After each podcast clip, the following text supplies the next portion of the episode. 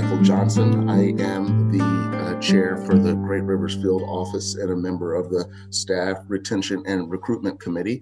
Uh, on today's Campfire episode, uh, we will be discussing hiring for diversity. Uh, before we start that, I just want to cue everyone back to a conversation that was on the August 31st release of Campfire. Uh, that was diversity, equity, and inclusion, um, and that was hosted by Kimberly Miller. That is a, a great uh, podcast to listen to as an accompanying piece to this. So if you haven't had the chance to listen to that already, uh, I welcome you to, to do so uh, either before or after uh, you continue with this one. Uh, so uh, without any further ado, I'm going to have the panelists today introduce themselves. so please go ahead. My name is Susana Margarita Cruz and I'm the activities director for Midwest Children's Burn Camp and Camp Monarch, and the founder of Chicana Nature.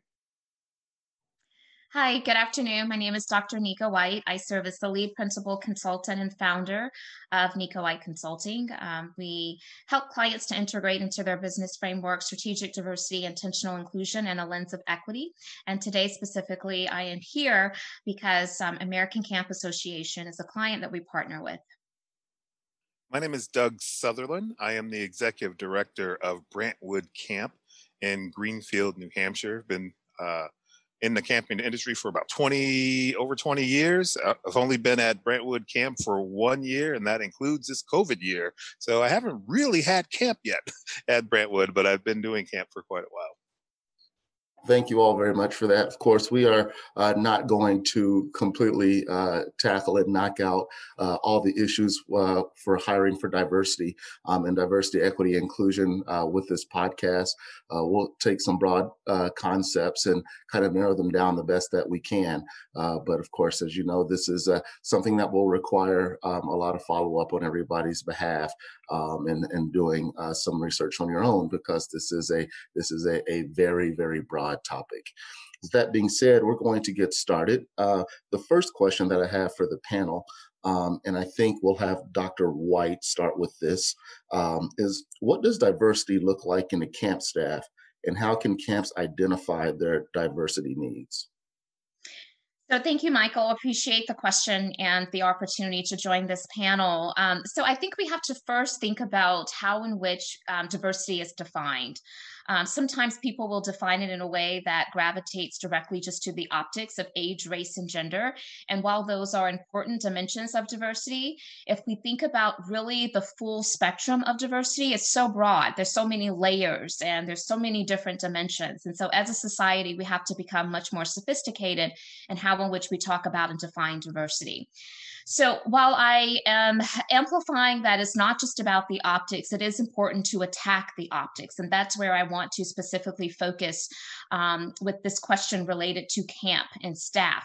So understanding that camp is an experience that um, many of us who are gathered here within this panel believes is is worthy of of having everyone to experience. I think that when we think about diversity in camp we have to pay close attention to the need to attack the optics. Who is missing from the table? Who is missing from the opportunity where are there barriers to access that prevents certain um, individuals and populations of people from being able to take advantage of a camp experience that I believe we all would agree is very instrumental in helping those individuals to grow and thrive and to um, to really find a pathway of trajectory towards success. And so it is about thinking about those underserved, underrepresented populations and making sure that um, camps are being intentional to help extend those experiences appropriately. Thank you for that. Uh, Susana? So I'm gonna lay it out just um, as a very like, it's a very real terms. Is that for me? It's like seeing that variety in your humans. I mean, think about it. Like, um, and I know that other people that are on the on this call can also ag- agree that when you know being in the camping world, and I've been in it since '97, is not seeing that variety within your staff or anything, right? And just finding out like trying to make sure that your world, that your camp world looks like the world around you. But in essence, like that's not always the case, right? Because really, you know, Dr. White was talking about underrepresented communities not being a part of the camping world. Well, notoriously speaking, like the camping world has not been for underrepresented, you know, populations. And you can see it in the staff, you can see it in the campers, and really like how can we mirror that world by, you know, what what we have, what us that are like underrepresented, how can we make that happen? Um, and I just felt like, you know, I my world when I've been looking like my world in Dallas, Texas, in South Oak Cliff, that is not, you know, in a low socioeconomic area, did not look like the camping world that I had been a part of for years and for decades now. So it's, um, you know, and really for me, I I really would have appreciated being able to see like from the top down people that were doing that hiring, um, at least in my eyes, from having that variety starting from the top. Thank you very much for that answer. Doug? That's an interesting question for me because uh, I basically have grown up in the camping industry in New England. Um, and co- I started out at a camp that was predominantly white, and I was not, didn't see myself represented there at all. Um, but I stayed and I stayed and I stayed for there at that particular camp for 10 years and then went to another camp that was even less diverse. Um, and then from there, started to get a little bit more diversity as far as the campers go. Staff, on the other hand, not so much. Um, I, I spent a lot of years at camp being the only one. Um, yet I stayed in the camping industry. So, um, what does it look like for camp staff? You know, it at least where in New England, it, it is what it is. You know, and you have the staff, you have the kids that are, you know, a wide variety, a wide range of diversity. You know, um, which is great. You know, but uh, as Dr. White was saying, but at the same time, it's like, do I see people that look like me, or do they see people that look like them? Um, and is that normal? And so, what I look at it as is starting from, well, we of course we're diverse, and like, well, how diverse do we want to be, and what does that mean for, you know, the camp? What does what does diversity mean for you? If that means you want more staff of color or kids of color, well, get those staff of color and kids of color there you know however you got to do it if you, that's what you want do it um, so if if that's what they're how how do they how can camps identify their diversity needs? Well identify them. Like what do you want? You know do you want to keep it the way it is? All right well there you go. Um, you're doing great i guess. If you want to change it well find those kids and find those staff. Yeah, thank you for that. I, I, echo a lot of what you say there, Doug. I, as someone, I, I grew up um, as a black man in Southwest Kansas. I went to camp um, in rural Colorado as a child. Um, when I started working at camps, I started working in New England, um, and now I'm in rural Iowa. So um, I, I, frequently, uh, for a, a, majority of my life, has been the black guy in the room or the black guy on staff. You know, um, and so what diversity means for me in those in those areas may look completely different for somebody um, who spent their whole life uh, in the Bronx. Uh, for instance. So I, I, think that's one thing to consider that people uh, lose a lot of times is when we talk about issues of diversity, equity, and inclusion. Um, ironically enough, a lot of times people think of diversity, equity, inclusion sort of monolithically. Uh, and it's important to note that uh, no matter where your camp is throughout the country, throughout the world, what diversity looks like to you is going to be significantly different than what it does to someone somewhere else. And it's kind of up to you um, as somebody, as the camp director, or somebody who's hiring uh, for your staff as to what diversity looks like to you. And that's that's just more than race and gender as well. That's diversity in thought, diversity in ability, uh, all different types. So I think the most important part to identify when you're trying to figure out what diversity looks like is to make sure that you're not thinking about these issues in a monolith. Suzanne, I have a question for you. Um, how can camps benefit from a diverse staff? So what I've noticed when in, in real time, and I'm sure some of you have had this experience, is like you have a bigger talent pool.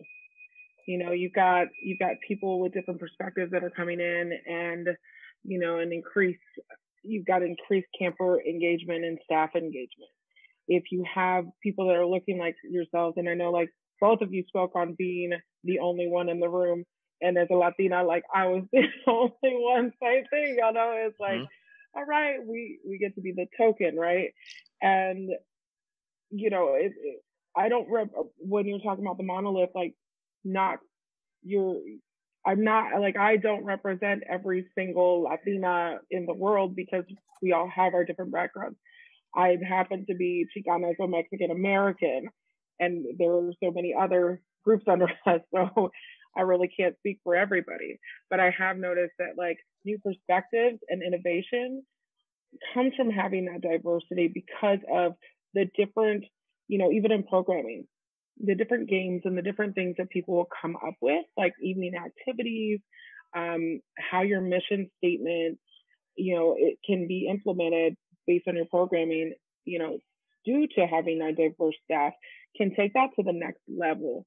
Um, and the other thing that I noticed was like just having better decision making because you have multiple different people seeing things. And you know, because if you have a traditional staff that is, you know, predominantly people lacking melanin, and they have been in the camping world in that particular, and as we all know, if people are at camp, they've been there for years. You know, they started out maybe as a camper, transitioned, and then move forward, right? But if you have people that are seeing things from an outside perspective, having a different set of work skills, and having a different set of like you know just different mindset period that can bring something new to the table it helps to make the decisions way better in policies and in just the the performance of what we deliver to children. Thank you. Doug? You know i, I this I, I love this question because when I think about it, I always think about it in the camp sense. And then but then I take it beyond that. So for the campers, um, the idea of having a diverse staff is, well, let me put this way: if I had a uh, person of color that was applying to be a lifeguard, I would be all over that.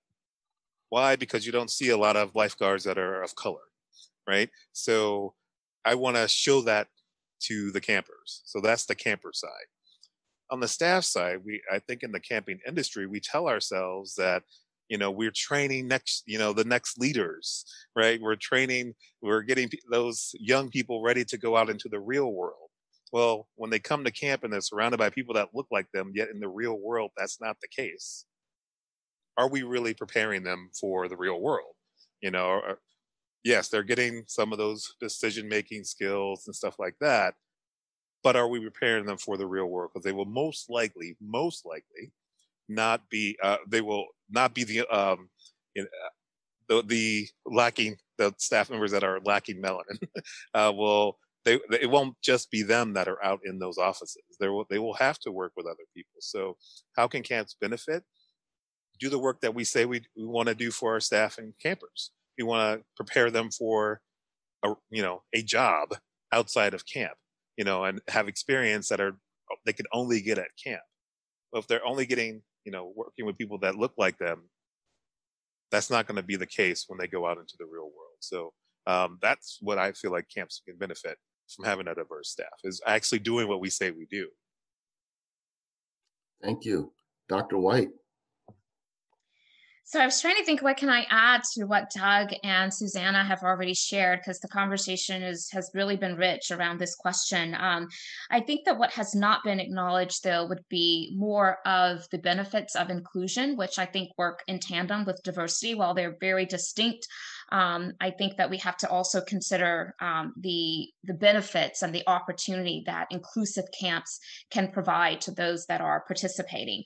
And I really just equate that to the sense that we all have to feel like we belong, right? And it's hard for us to really feel like we belong in a space when we don't see others who look like us. That's how in which oftentimes we can relate.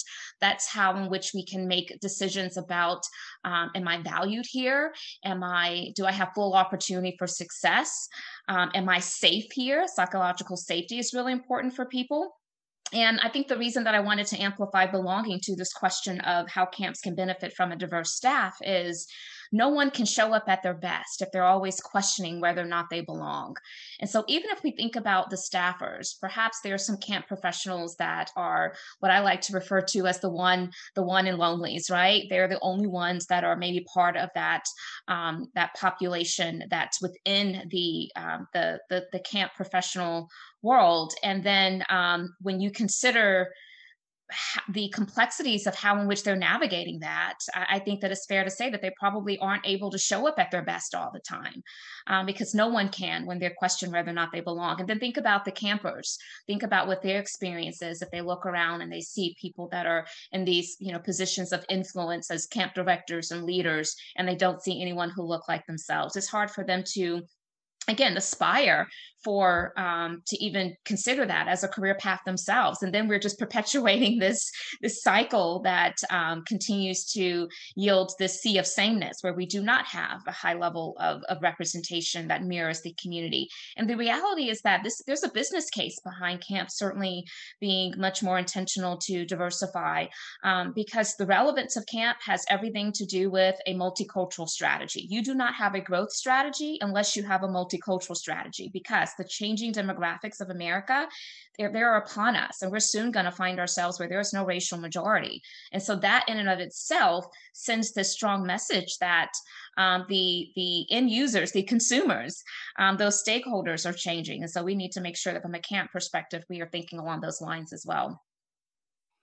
Thank you. Dr. White, I want to back up a little bit a second. Uh, uh, Susanna, did you have uh, something that you wanted to add to that before I ask a question, another question of Dr. White?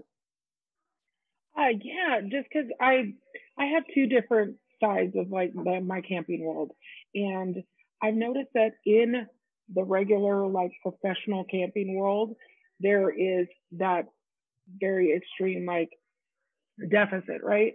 And then if you get on the side of the camps that have that are more geared towards like special needs and challenging illness or chronic illness, or if you have special interest camps, there seems to be more diversity. And I think it has to do with the fact that the kids that are coming to those camps, there are there is a lot of diversity.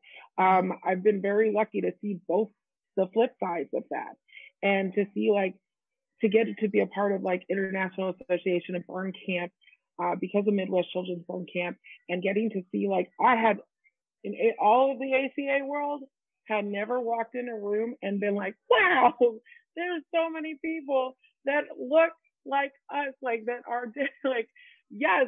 And then like I walk in IABC, you know, International Association of Burn Camps, and there was that diversity. So it's really kind of cool. And we could, as ACA, as like members of the camping professional world, be learning and taking note from a lot of these other special interest camps. Yeah. That's a great point. Thank you for that. Um, so I wanted to back up, Dr. White. You made you kind of made at the when, when you're giving your answer, um, kind of a line, a distinction between diversity and inclusion.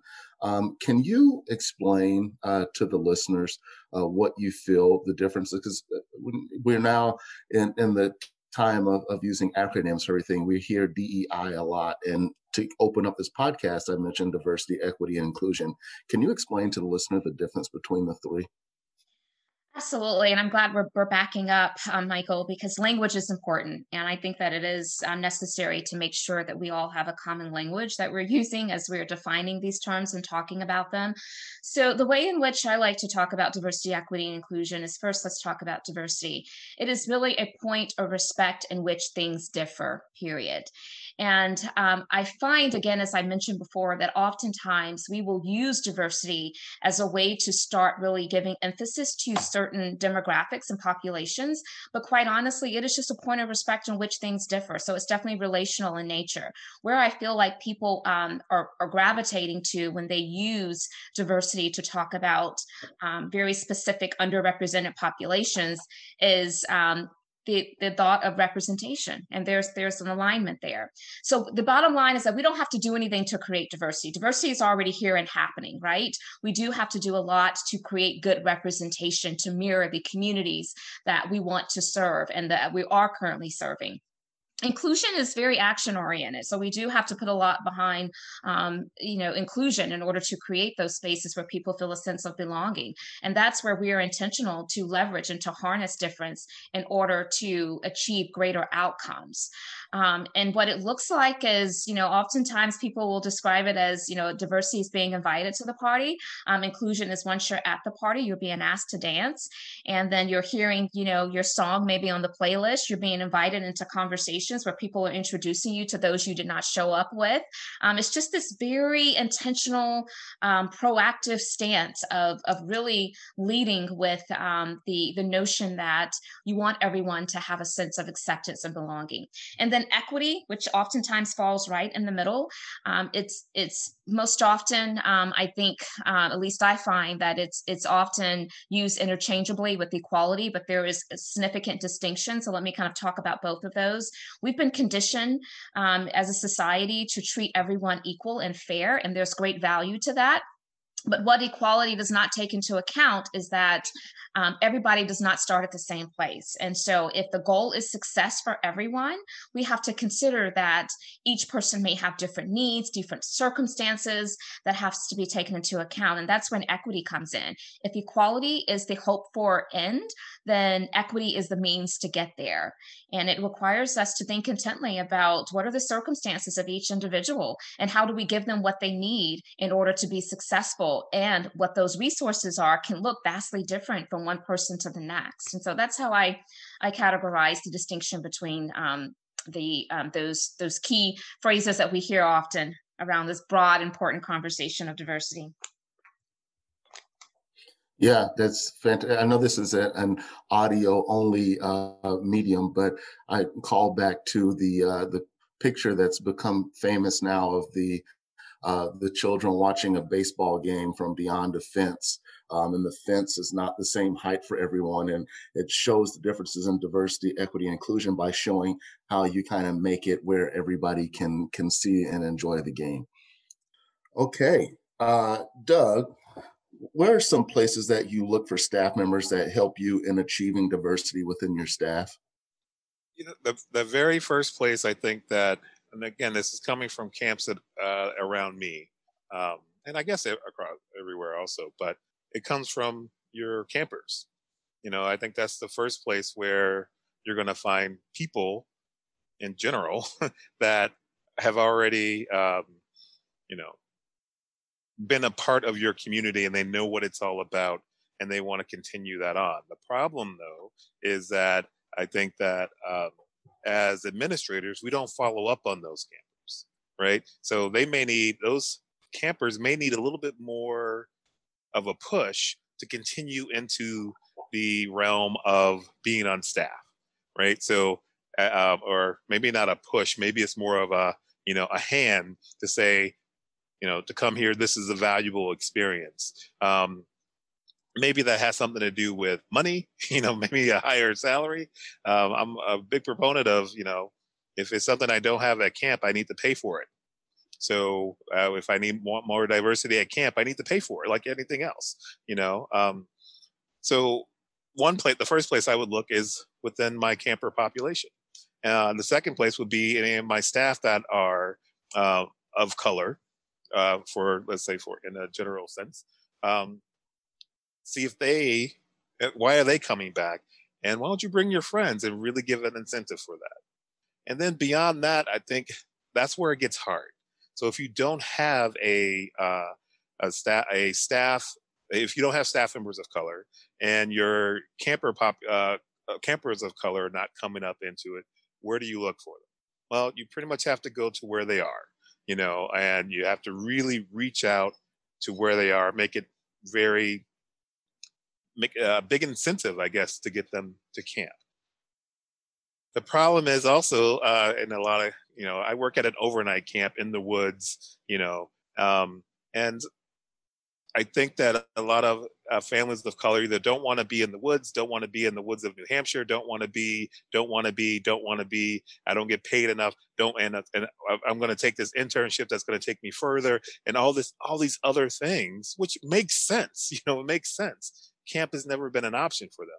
Those are the harder ones to get in, and you may get, let's say, one or two and you're bringing them into a community where they're the only one or two and then they don't want to stay so it's like it, it's tough so I, I think the first two levels are essential get your campers of color to want to be junior counselors of color or CITs of color, and then have them be staff members of color. And really, and the ones that are standing out, pull them along to be the program director of color.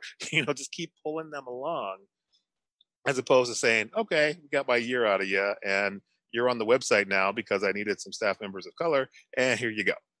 You know, um, so I, The first two, that's where you have to start. If you don't have that, it's definitely going to be harder but you have to get them in and make them comfortable like any other staff person in order for you to, to get the diversity you want on your staff.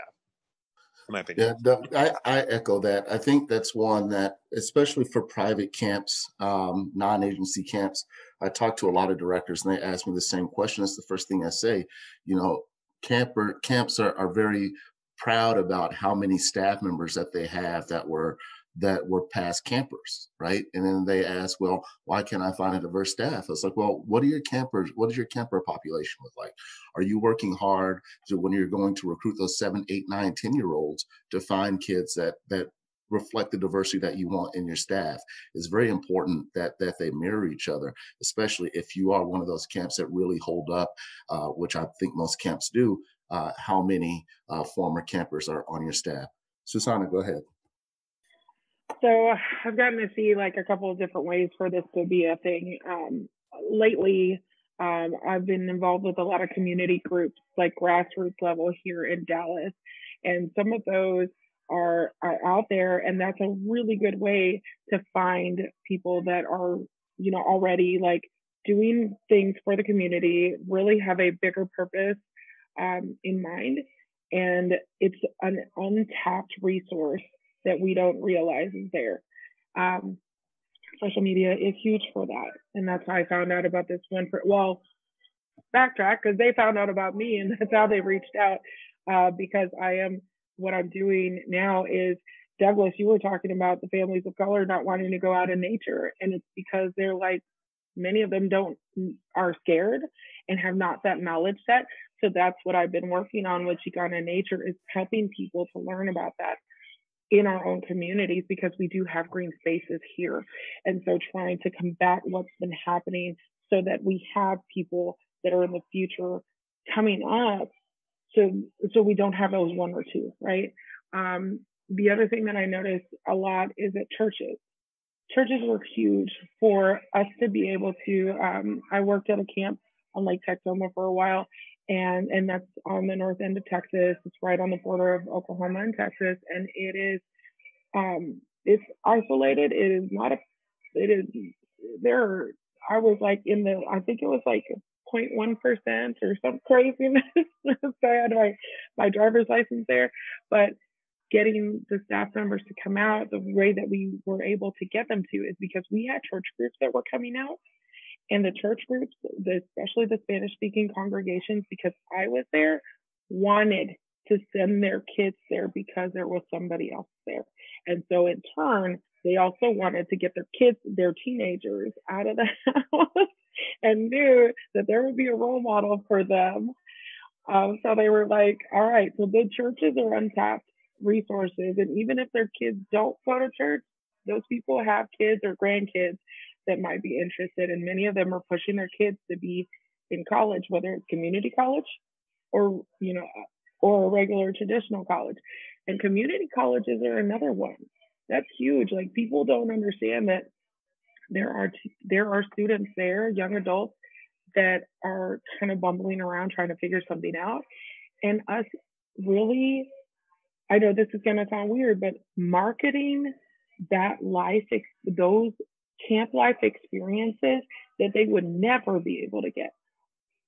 High ropes, lifeguarding, you know, boating, things that, you know, we wouldn't get to do if, especially if you're coming from, you know, lacking funds as well. So that it's when I start talking to people about these kinds of things, they're like, wow, you did all these things. And I'm like, because I can't. Like if I if I hadn't been able, like if I didn't work at camp, I wouldn't have done it. So offering those kinds of experiences, tapping into like, what is it that you like to do? What would you like? What would you want to do? and offering that up as you know something because then giving them more of an opportunity to be involved with those activities um, and just like college campuses are always the place but at the same time the people that are going to go to those camp like those camp um, you know tabling are not going to be people that look like us so really i wound up like when i found staff members it was on a regular day when people were walking by outside of lunch and I'm throwing candy at people. Like, and like, free candy. You don't even have to come and work for me. I just don't want to carry it back to my car. And so people would be like, who is this person and what is that? And it was a regular day of just like them figuring things out. And that, that's when I was a volunteer coordinator and getting people to come out.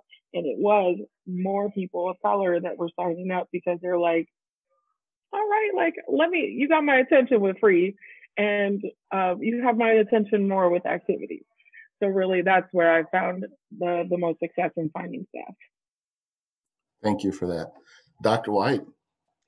So I think that what Doug and Susanna have shared is really good. I, I think that what I want to focus on though with this question is um, more about the process, and and I, I, I say that because I think that oftentimes part of our challenge um, that creates a barrier for a diverse applicant pool is what we are not doing leading up to the point of need. And when I say need, I'm talking about when we have to fill a role. Oftentimes, it's it's when we need that person in that role immediately, and it it eliminates us from having this um, this runway of opportunity to really cast the net wide and to build our networks. And so, I think that we always need to be in this mindset of building a pipeline, and the process begins again well beyond the point of need. Even how and which are you getting the word out? Who are you talking to? Sometimes there's transferable skill sets that people may have instead of thinking about the more traditional route of people that have always worked with, you know, youth, or there could be some other aspects that I think that sometimes um, it, it prevents us from thinking more broadly um, I always say hire the best person for the job, hands down. Where I think that a lot of organizations are challenged is in their lack of due diligence to create a diverse applicant pool. Um, there's i'm one of the things that i often will encourage clients to consider would be the rooney rule which is familiar um, to probably this group because of its existence within the nfl but it's where you tell those hiring managers look we cannot fill this role unless we have a certain number of people that are part of these underrepresented populations that are being considered and i think that what that does is it it allows those hiring managers to not necessarily gravitate to the excuse i don't know where to go to find them and they figure out where where to go to find them. And I think that's really important. And so that that's what I would offer up. Thank you for that. Yeah, that's a that's a great idea. Oh yes, go ahead, Doug. Yeah. Um. Uh, one thing I wanted to add is uh, this plan my full plan this past summer, even though it didn't happen, was uh, you know I had a I had a very uh, racially diverse uh, applicant pool and staff members coming on, um, where it always kind of I hit a snag sometime is international, you know. So I made it a point to look for international staff of color. They're there, you know. Maybe they're not from the country that you always get staff from that are always great, but you know, maybe it is looking at, you know, South Africa. Maybe it is looking at Jamaica. Uh, maybe just looking for it um, and making sure that comes to camp. I think camps need to be intentional saying this is what we're going to do. Not oh well if we find one great you know but no we will find them because i think if camps put the energy into it and the commitment to it they'll find them. They just have it, it does take more work up at this point and at some point you know i don't know in the next let's say anywhere from two years to 25,000 i don't know years it won't be a, it won't be a thing anymore. It just these are the these are people that are applying and it's a diverse group because we always get a diverse group. We always have diverse campers. It'll just be what it is, but it's not there yet. So we really have to be intentional about what we're looking for and how we want our camp to look. Yeah, Doug, when I hired, I, I did exactly that. I, I know not every camp has the uh, means or ability to hire internationally, but it really is a great way. Um, if you're, again, if you're looking for we I want to be clear about the racial diversity amongst your staff. One of the ways you can achieve that um, is hiring. And, and so what I did is we made a, a, practice never to hire any more than three or four um, staff members from one country. So because of that, we hit several countries. We ha- normally had about 15 different countries represented um, every year on our staffing pool. So we did hire staff from Africa, from the Caribbean, uh, from Asia, uh, and from Central and South America. And the ability to do that is out there. Um, and, and, there are great staff members uh, that are that are there waiting to be waiting uh, to come and get the same opportunities as our internationals from from uh, the United Kingdom and uh, Australia as well. So the ability is there. I also want to call back to something Dr. White was talking about. Um, when we, you're looking for different staff, um, one of the things that, that we are doing on the uh, staff re, uh, recruitment and retention committee, they're talking about uh, the language that we're using when we're hiring to make camp jobs uh, more attractive uh, to people outside of what we normally think of of people um, that could benefit from working at camp you know uh, using the soft skills uh, using the soft skills that people learn at camp um, as recruitment pieces for for others. So looking you know when you set up a booth at, at a at a job fair at a school you know you're getting a lot of education maybe maybe outdoor rec majors. But there are different ways that you can uh, market your positions in your camp uh, that you can get uh, actuaries or engineers or or things like that uh, apparel textile marketing majors uh, those people are out there and those camp apps I, I, think all of us that work at camp we believe in the power of camp uh, but you do need to be intentional about the language that you use and think about how you can broaden that language to attract a, a, broader swath of employees Okay, uh, Dr. White, we're going to start with uh, with you on this question. Um, how important do you feel um, that your printed materials website and multimedia reflect diversity? So that's an interesting question. And I have a background in marketing communications. And so I, you know, I, I often marry the two roles of um, Marcom with DEI. Um, I think is critically important, but it definitely should not be done in a manner in which it does not represent the reality of the situation. I think that people can see right through that. I know of a number of organizations that will gravitate towards stock photography only just because they realize that yes, we we don't have a good um, level of, of representation across many different demographics. And so we're going to cheat a little bit and just, you know, purchase some stock photography and um, people see right through that and so i think that where the focus needs to be is on um, creating that diversity so that you can use real pictures and that people can really see that you are committed to it. Otherwise, I think that it just hurts your credibility. Um, but I also think that you need to be very intentional about where you're placing your brand um, and your marketing communications um, because that also has a lot to do with your reach of diverse constituencies.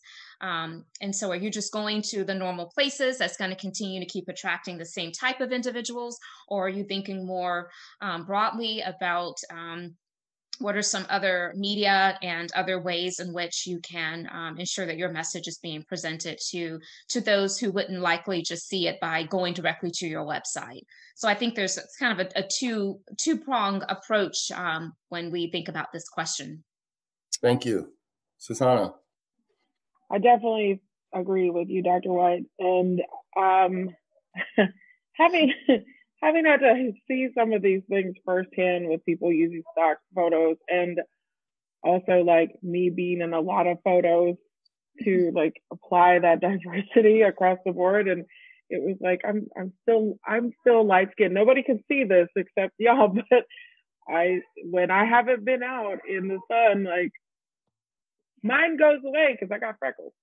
Um, but it is it's very interesting because some camps will also kind of uh, they'll also utilize photos from their outdoor education program where there are kids that are coming in and from diverse communities for their marketing for for summer camp where there isn't as much diversity. And really like that that's that's a slippery slope there for many camps and they have to be careful about that because sometimes they could be setting up their campers or future campers for that moment of where we've all experienced, right? And I really, really feel though that if we are going to be like using these photos, then they really need to be real life from that particular like camp program. Um, I, that's just been one of my pet peeves over the years, of having seen it. Um, that you know, what are, what are we really what are we really trying to say? Or are we trying to set people up for failure? Thank you, Doug. I think that printed uh, printed materials website, um, as uh, Susanna and Dr. White have spoke, spoken about, um, it just needs to be real. You know, it needs to be exactly what it is. And you know, I I, I have done a lot of research on camp websites, just trying to see uh, as far as website design right? So I like that that they do this on their website, and you know, how can I use this on mine, and all so and so forth. But it's interesting when you get on there and you see, you know, there's a picture of a group of kids. There's one black kid, and you kind of, or a kid of color, and you scroll through, and then there's that same kid again. It's like, okay, and then you go, I'm like, oh wait, different shirt, but same kid, and I was like, okay, you know, or it's you know, it's just completely absent but their written materials talk about having diversity on their at their camp but you just don't see it. Now i definitely understand talking about it is one thing showing it if you don't have it well you're trying to be real. This is what we are. We want to be different. Okay so we just need to work on that great so it's going to take some time you have to get the kids and the staff members there to really change how your printed materials and website and all that stuff looks. And I get that. And if you don't have it, you know, you go to the stock photography stuff. Like, okay, well, I, yeah, but it, it, but now you're not presenting what you actually are, you know. So, but you're trying to pull in those campers. I have been a part of lots of camps. I shouldn't say lots of camps. Uh, two camps, I should say, that have had, um, you know, that, that they didn't use stock photography or anything like that, but they wanted to, um, you know, make sure the pictures represented. So like I've done a lot of ropes courses in my life. So when I look at a picture of a ropes course, what I do is I look, make sure that carabiner is flipped the right way, make sure that harness is uh, is attached correctly, make sure that knot is right, right. So I do the same thing. I do the same thing with uh, pictures of you know diverse kids. Like okay, so you know there's uh, one kid of color and 10 uh, white kids. Huh. All right. Well, you know, that was that one kid of color that was there this week. It's a great picture. well, that's what I guess we'll have to go with. Do I bring in, you know, let's get some more kids of color in this picture. And now is it fake? You know, just because I had to pull them in to, you know, to, you know, do friendship bracelet making and they they were they were rather go play soccer You know, you know what I mean? It's like, how do I make? I want to make it real without making it fake, but I have to make it maybe somewhat fake in order to show the true diversity at my camp. It's a very strange line to walk, but you have to you have to look for those things. I, I would I would say, and you know, I don't have a big marketing background, but um, I do know what I, I what I what I want to look for, even for my own daughter to go to camp. And uh, she's just at the age where she can go to the camp that I can work at now, that that I work at now. Um, but before that, you know, I was looking at pictures like, okay, this is this is this doesn't seem real to me, or it is very real because there aren't a lot of kids there and or a lot of kids of color there. Why? Because I'm in New Hampshire. You know, so I, I can't expect that. If it was going to camp down in New York or even further, Virginia or you know further south, then okay, I should see something. But this is up in New Hampshire, so I gotta gauge what I'm looking for. Yeah, I, I think the motivation for the that question being asked, uh, if I could interpret something that I don't know the answer to uh, exactly, was I, so how do I show uh, diversity if I don't have diversity? And is it important um, that we, is it possible for us to attract uh, diverse candidates um, if what we're putting out there, if we say we want to achieve diversity, uh, but we don't have anything that reflects current diversity. Um, how do how do we how do we uh, kind of build that bridge? Dr. White, can you speak to that a little bit?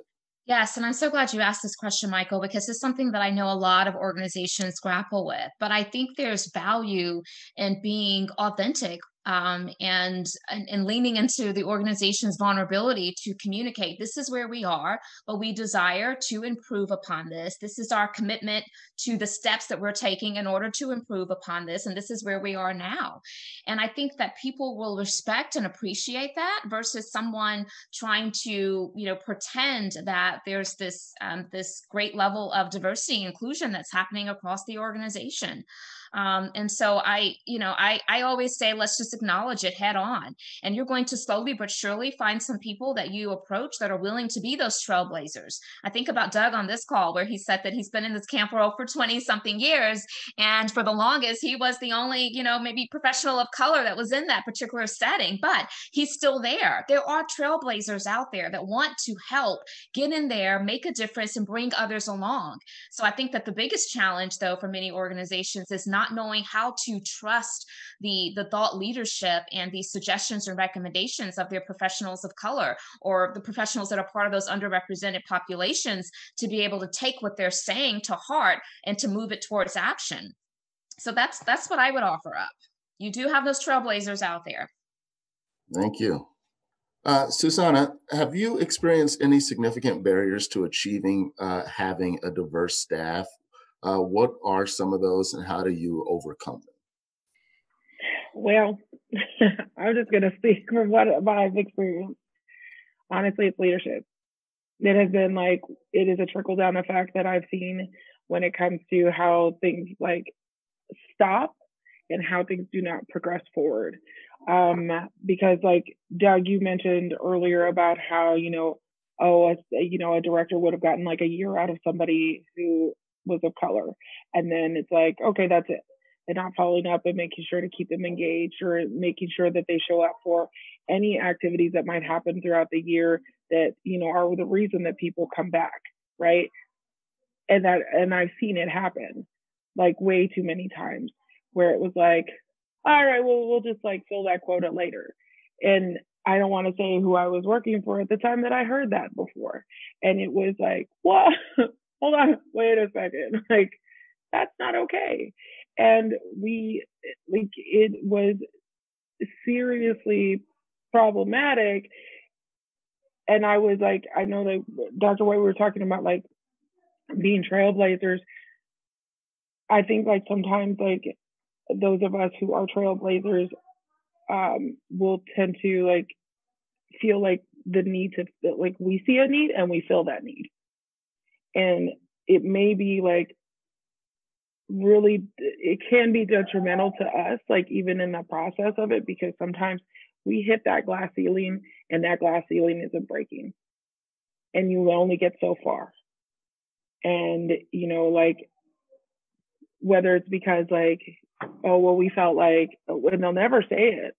We felt like there needed to be a male in this or we need a or we need somebody with more experience in leadership well, who are the ones that are going to have more experience in leadership are the ones that, you know, well, they've been given that opportunity. Now, if we haven't been given those opportunities and, and offered those opportunities or even like made aware that those opportunities exist, then we're not going to ever have those experiences.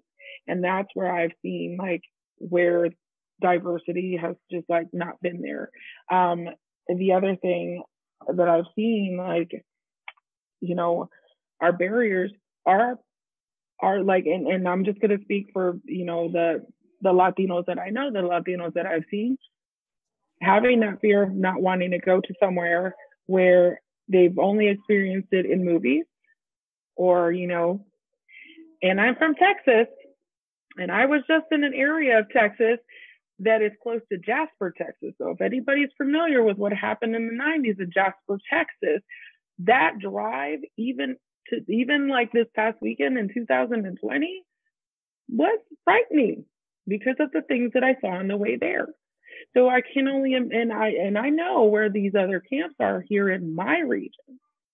And the and the things that our people would have to drive through to like get to these camps. That if you're first unfamiliar with things and don't have the knowledge for it, that is already um like frightening add on the other stuff.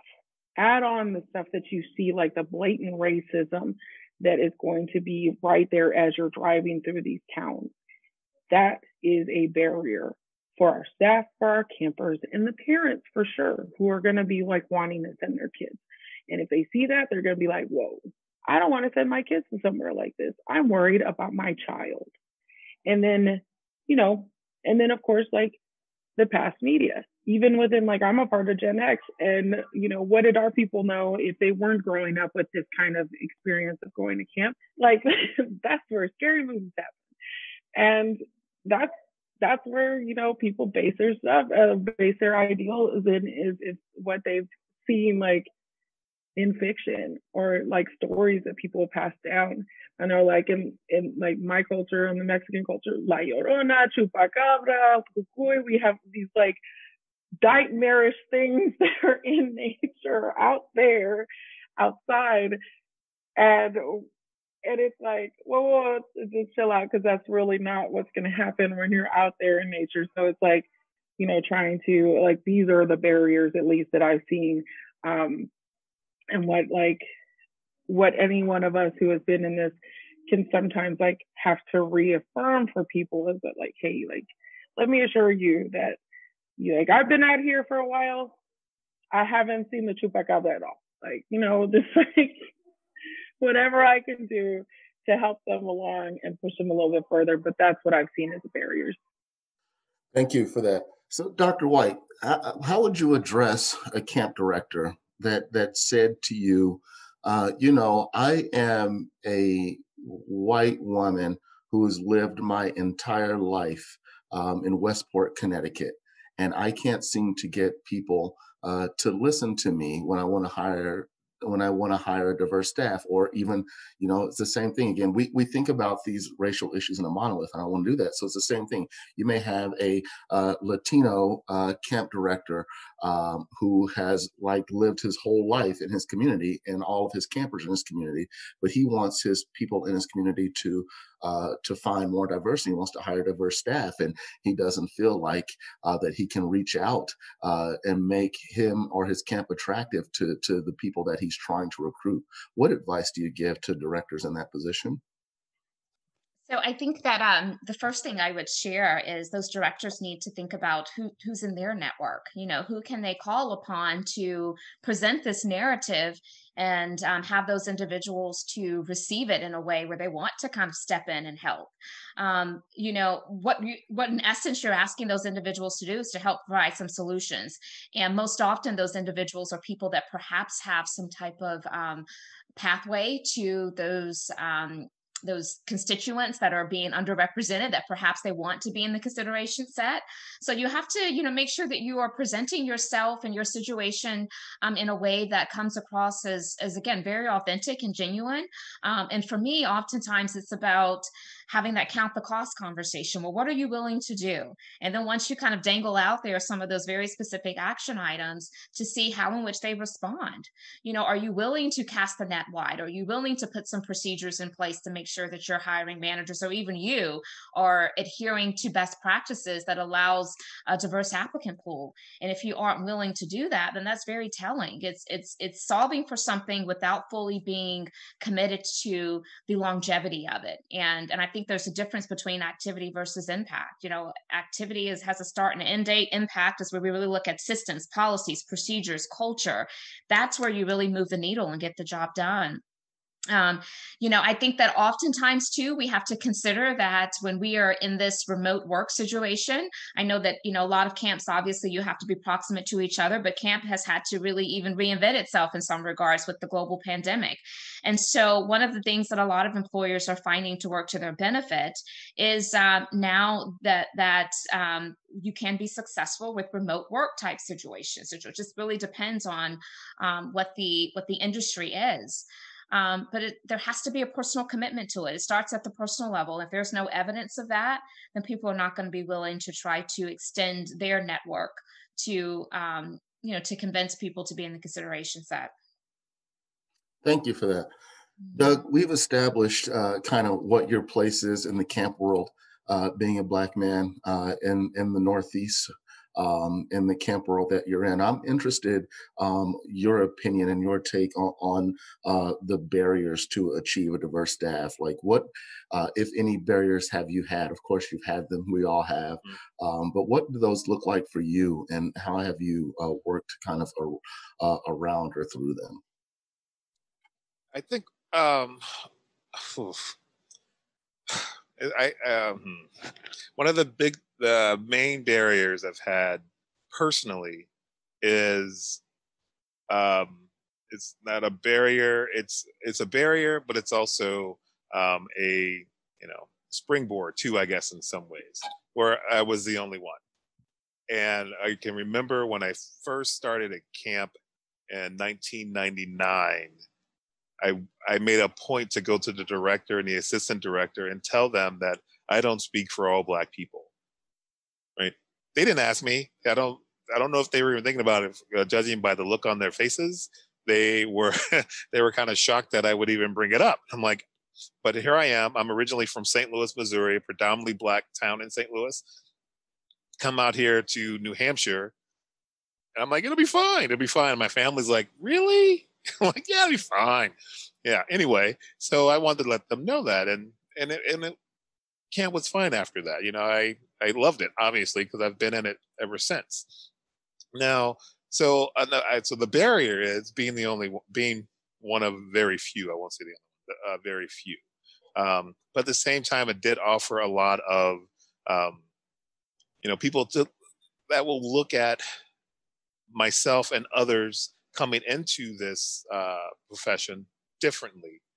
I hope, you know. So it, I wasn't one year and done. I wasn't two years and done. You know, I'm still 20 years. I'm, I'm keeping this going.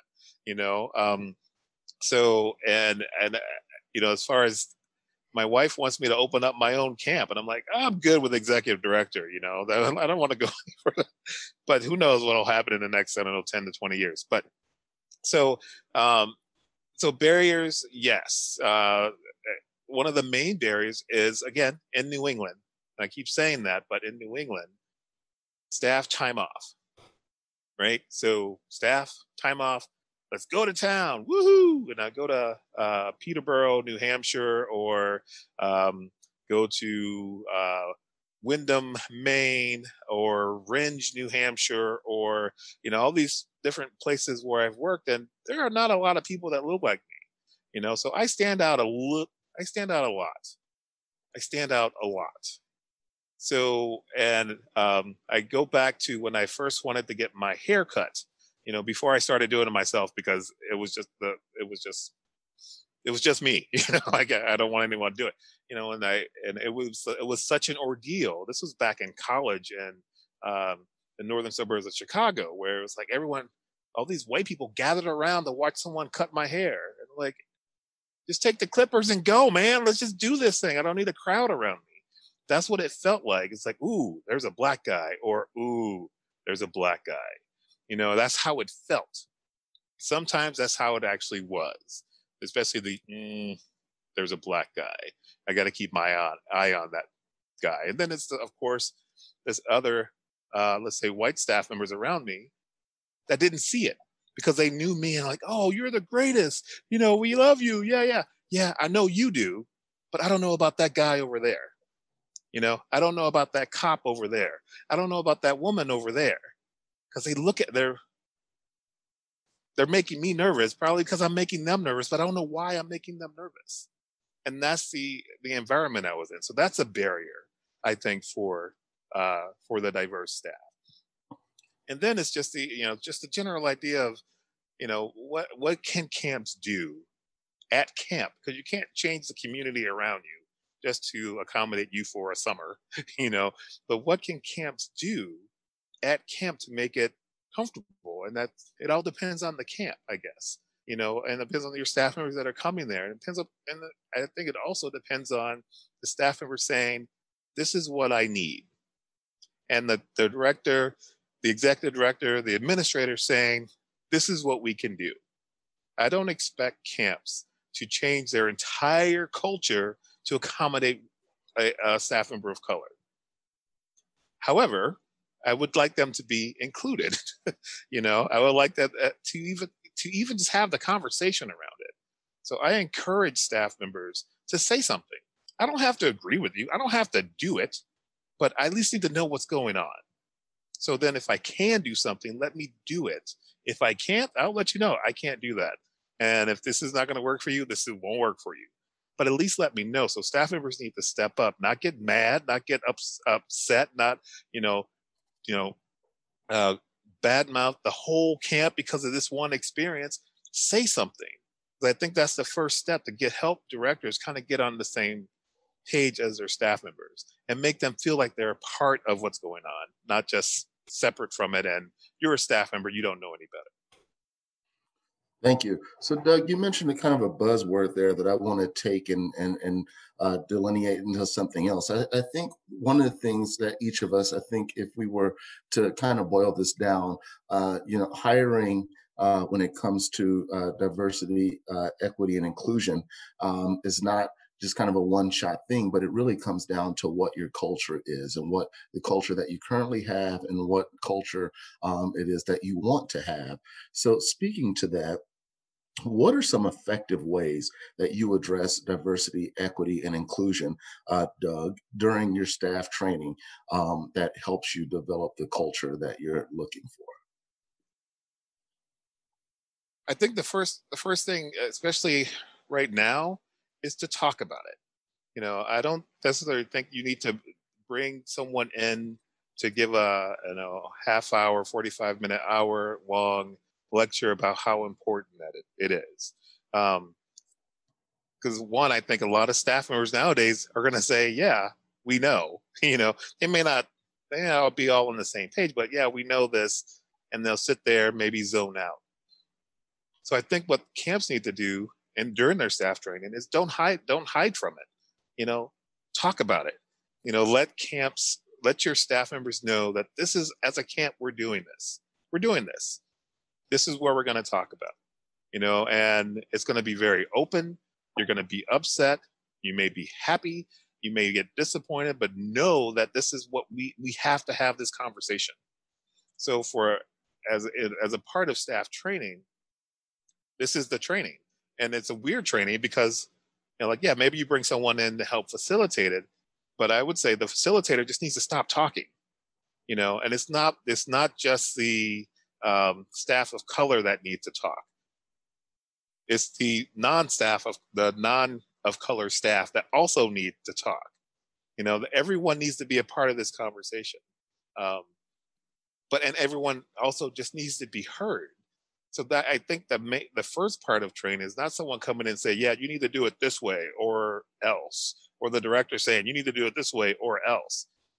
You know eh, they're all coming because you offered them a job and they accepted it not because you are um, you know anti-racist but maybe it's because you are maybe that may be part of it i guess too but maybe but you are offering them something they can't get anywhere else. Maybe you're paying them enough money. Maybe they like the activities that you're offering whatever that is. And these are people coming from all over the place really and you're telling them like and then you say oh we're all going to think this way and it's like no that's not going to be the case and any camp director that thinks just because a any staff member comes there going to think exactly how i think they're going to be sadly mistaken so have that conversation.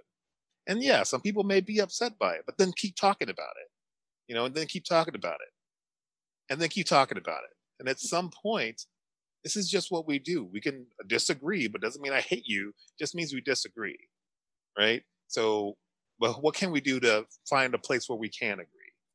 Because we will continue to disagree on this. I think if you look at the state of the world now, as far as the elections, not to bring that up really, but there are people all over the place that have opposite opinions of something. And some, most likely those people are going to be at camp together. So, what are we going to do about that? Are you going to shut them down because you don't agree with them? No, have to, we have to have the conversation. So, training is is offering some time to talk about it amongst everything else that you're talking about.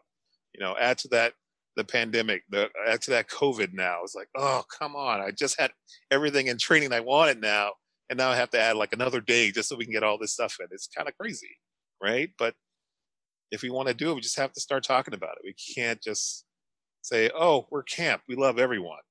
Really, really, I don't. I, I know that's a goal, but you just can't. I want you to prove it. I, you know, I'm from St. I'm from Missouri. It's the show me state. You got to show me that you're doing this, right? You got to show me you're doing this. Um, but that's just me, and hopefully other people will, you know, show it to show it to the staff members. Thank you, Doug. Susanna, how do you uh, deal with culture building uh, during staff training? Well, the, for me and and Doug, like I don't know if you saw my message or not, but um, I went to Lindenwood and uh, and also Midwest Children's Burn Campus in Missouri, so I definitely like my heart partially there too. Um, really focused like because uh, because burn camp like everybody comes there and we have diversity in other camps that I have I have had to deal with like it's very it has not been addressed in this in the manner that I've ever felt like it needed to be addressed.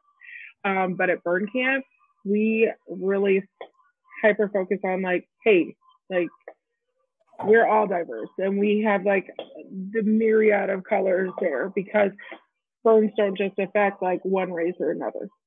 And that's what they like that's true. Like there are we got all of them. And it's pretty great to be able to say like not only do we have a diversity in our campers, but we have it in our own leadership. So starting from the top, which is Larry Conley, who is our, you know, who is our director, and he is an African American male who is a captain in the St. Louis Fire Department too. So he is very much about like trailblazing on things and wants us to focus on commonality. Like he'll outright say, like, we all know we don't look alike. We all know that we are not going to think alike. And in Missouri, it's very conservative. And so they're just, there are going to be many different, very like thoughts along the way. That we definitely like our biggest push is FTK. So for the kids. And it is one motto that even though there are that has been used in certain like certain areas as like almost like a guilt trip to like do your job because it's FTK. But in this sense, we're here for our kids so that, you know, because we want to make sure that we're modeling what we want to see them take outside of the world. We address this the year that we happened to like be dealing with everything that was happening in Ferguson because again like that happened to our, a lot of our kids like that our kids in our burn community had to deal with that firsthand. And so we started out even then. And it was like okay every year because we had you know we've got first responders we've got you know lots of different people that volunteer for us. So we like uncle larry is what we call him. He automatically like got at the like the front of it and just said, you don't have to like each other. We have to respect each other. And we are one team. And it's okay if y'all aren't friends outside of here. And it's okay if you're not friends inside of here. But in front of our kids, we are one unit. And that is what we're going to do. And it is safety of our kids, emotional and physical, that takes the, takes the precedent over your ego at any moment. And that's where he like checks all of us. And I know it's like very not necessarily what multiple many people might want when it comes to social emotional language, but it's really what has to happen. And then my job as the activities director and planning some of this stuff too is making sure that I'm giving them like we're going to equalize everything because at camp you're taking everybody outside of their community and you're placing them in the woods and they're all over the place when it comes to like some of them are really used to it some of them are not and that's okay. So that equalizer is fantastic for making sure that you can start from the ground and build each other up when it comes to that team building and then we also incorporate something called my new best friend. And we're intentional about making sure that staff members when we plug them in together that they don't know each other really well that they are, you know, they don't look like each other either. And we're like, we work to very hard to make sure we also help our kids, our campers, do that as well. And so the campers are watching us at all times because we are those professional role models. And we cannot label ourselves professional role models if we're not living up to that standard. And our kids, our kids sometimes will call us out because they know about the culture that we have been building for decades now. And so I'm really like, I'm really proud of what we've been working on there. And um, that's why, like earlier, I said, like, you know, special interest camps are one of the places where we could all learn from. Um, and I just happen to be a part of a really good one. Uh, that's how we handle it. Thank you. Dr. White, I definitely want you to speak to uh, building a culture of equity and inclusion uh, during staff training, but I also wonder from you, um, is there anything that uh, camps uh, can and should be doing before staff members arrive to build that culture? Yeah, so let me let me start with um, just sharing my philosophy about DEI training. You know, I I, I most often refer to it as um, DEI learning and development. Um, I feel like training is often a, a, one and done type situation. I think it's about a mindset of getting people accustomed to always looking to find ways to grow their level of inclusive leadership. And when I say leadership, by the way, it's not by position or title. You know, it's by influence, and I think that's important because we we can lead um, and influence people from any direction within an organization. Um, I think that we have to consider a strategy, a curriculum strategy around diversity, equity, and inclusion, and not just kind of a one and done that may occur um, at the start of you know a, a, year. We need to make sure that we're frequently introducing opportunities for people to grow their level of knowledge, not just in the theory of understanding the constructs of DEI, but more importantly, the application of it, the practice of it. I think that part of the disconnect for people is that um, we sometimes a lot of the training is where we are just transferring knowledge and we're talking at people instead of talking with them and helping them to really know how to engage with this information to be able to put it into practice. And so i think that that's also an important element to consider. So skills training is, is critical. You know you want people to walk away with tools and resources that they can immediately begin to apply within their their leadership journey. I find that many individuals are even if you were to engage them that at their core, they certainly can talk about how they appreciate that some level of attention is being given to diversity, equity, and inclusion. But what I find is that they're passive about it and that they see it as the responsibility of someone else. So I truly believe that part of this learning and development experience to get people to engage with this, you know, DEI in a deeper way we're going to have to get them to own it and have them to see it as part of of their you know leadership competency. Again leadership by influence. And i think that's important. Otherwise they will see it as you know solely the responsibility of um, you know the executive director to try to to figure that out. Um, and I think the other thing for it is we have to make sure that as we're talking about diversity, equity, and inclusion, that we are being fully holistic with it and we're institutionalizing it, which means that it needs to be fully operationalized throughout every aspect of every organization. So it's not just about what we do in this particular fashion, but it's about how we do things, period. It's built into the DNA.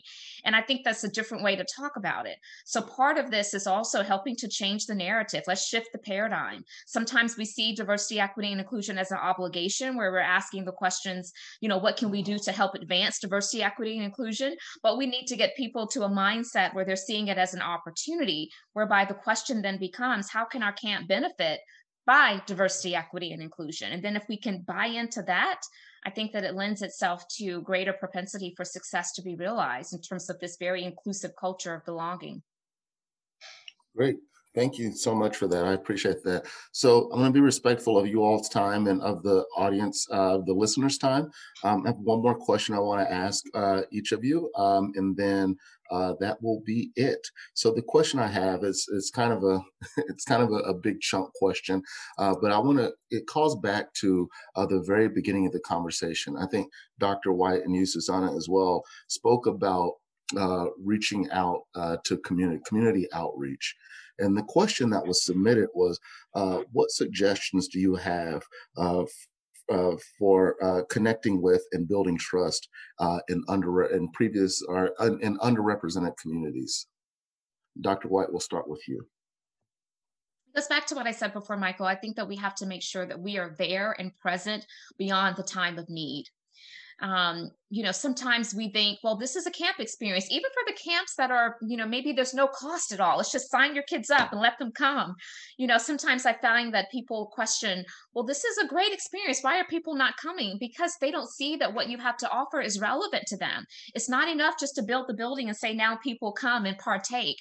You have to make sure that you're building and cultivating those relationships that you are aligning the experience with experiences that people can feel a level of safety around and acceptance. And so that takes work. I think the reason that some people shy away from um, the work of inclusion is because it requires intentionality and is dressed in overalls and it looks like work. and people begin to want these quick, easy, simple approaches, and and that's not the case. And so, you know, build your network, form those partnerships, think well beyond the time of need, and not just in how in which you're going to be recruiting, but also how in which you're shaping that experience. Um, and that that takes us getting outside of our bubble. We can't assume that our lived experience is a lived experience of someone else. That puts us in a position where we begin to dismiss the needs of others, particularly those that are part of vulnerable communities. Um, and those are the ones who are often underrepresented that we want to engage with. And so, how can we get close and proximate to those issues, those barriers, those hurdles, and to appeal to them in a way to where they do feel that sense of safety and trust and they want to, um, you know, again, partake in, in, in the camp experience. So well said. Thank you very much. Mm-hmm. Susanna. Oh, you're gonna make me follow that? No, I'm just kidding. uh, Dr. White, you definitely like hit so many points. And it really is like you're so right about building that network throughout the whole time. It's like making sure that you're out there in the community, not only the community that's around the camp, but in the community that your campers are coming from and like showing up to things um, showing up to like if you have an outdoor education program, like showing up to some of the schools because that sometimes was was a helper when it came to like the parent seeing like all these people like that were here with our kids for a couple of days even showed up for our kids like throughout the year and were want, willing to like send their kids out to a sorry we've got kids doing PE um but they were willing to send their kids out to camp because of like just us showing up so, you know, being present and that way people aren't like, where is that? What is that camp that you're talking about? Um, so that, you know, your name is out there, your faces are out there, and that, you know, that building that trust is, you know, a part of it. Like Doug, Doug said, show me. You have to. You've got to be like in front of their faces to to be like, hey, we're not just there to get your money because some people really like it does cost some of our uh, you know some of our campers money. If you're not lucky enough to have like scholarship programs or if you're not lucky enough to have grants that will cover that cost but if you you know if you're able to like this is an investment in your kid so we need to invest in our communities. Thank you. Doug yeah, uh, um, the the main suggestion that I would have is what uh, everyone has said so far is that you just got to do it. You know, you got to put yourself out there um, and put the same energy you would put behind um, that one camper's family that who's had three, you know, they went to camp there, or their fathers went to camp there, their father's father went to camp there, you know, and you really go after them and you make sure that those kids keep coming back. You do home visits to their house. Well, do a home visit, you know, if you do that sort of thing. Um, you know, encourage organizations like ACA to have a, you know, if we ever get back to it, I guess, have a camp fair in an underrepresented community, not the wealthy community. You know, uh, do it and do it on purpose and even say that you're doing it. I don't really care. This is me personally. I don't really care if you say that you're doing it because you're doing it. And at some point, like I said earlier, you won't have to say it because this is what we normally do. But right now, do it on purpose. Scream it from the rooftops. This is what we're doing. Great. You know, personally, I am, I have made a deal with myself and a promise to uh, others that I'm not going to be quiet anymore. So I don't expect anyone else to do that because I can't I, I can't do that for anyone else. But I would hope that camps will stop being quiet. You know, I would hope that people in this country will stop being quiet, you know, and letting things happen because no one's saying anything. Well, right now I'm saying something and I want people to know that I'm saying something and that I am looking out, not just for those campers of color, because that's not the type of director I am or ever will be. I'm looking out for my campers. And most of those campers, a lot of those campers, some of those campers are campers of color and they matter to me. So I am going to look out for them. Not because they're of color, because they're my campers, but also they are campers of color. So I feel like this is what I want to do. And if they're underrepresented, they won't be for long because that's my goal. And I want them to know that's what I'm doing purposely. I am doing it. My, that's my intention with every uh, fiber of my being. This is what I'm doing. And I want them to know about it. Thank you so much for that. Uh, Susanna, any last words to your fellow camp professionals or anyone else who may be uh, listening to this fine podcast? Yeah, just be be open to to listening to your staff members, uh, to listening to those who you um, have kept around that are people of color um, that you may be kind of overlooking um, because if they're sticking around, it's because they also believe in the mission and want that opportunity. Uh, so give it to them. Thank you so much. Uh, Doug. You know, I think of, uh, I don't know if it's ACA or ACA New England, but the whole idea of camp uh, gives kids a world of good. Let's do it. you know, let's do it. So if it's a world of good, it's not you know this world it's a oh sorry you can't see it but you know it's not a small world. It's a very big world. So if we're going to give kids a world of good do it you know and and do it on purpose and do it with feeling and do it because you know that it's the right thing to do. Thank you so much. Dr white the last word is yours um, well, first, I, I have certainly enjoyed um, this time sharing space with each of, of the panelists. So thanks for having me. Um, I, I, think I just want to reiterate the importance of staying to course. This is a journey, not a destination. You should always be thinking about how can we elevate our leadership and commitment and take DEI to the next level. Um, it's also a marathon and not a sprint. And so I, I often encourage people to think about progress over perfection and let the progress that you make serve as momentum and traction to move you to the next level and after maybe more loftier goals. But um, you know we have to remain hopeful and remain um, flexible in that we are trying and willing to um, be innovative in our approach and creative in problem solving around this. There's not going to be a one size fits all approach across the board but dedication i think definitely will um, serve us all well. So okay well said. Thank you so much. So I want to thank all the panelists for taking the time um, and sharing your wise words uh, with everyone. I want to thank ACA uh, for recognizing that this is something uh, that the, the membership needs to hear.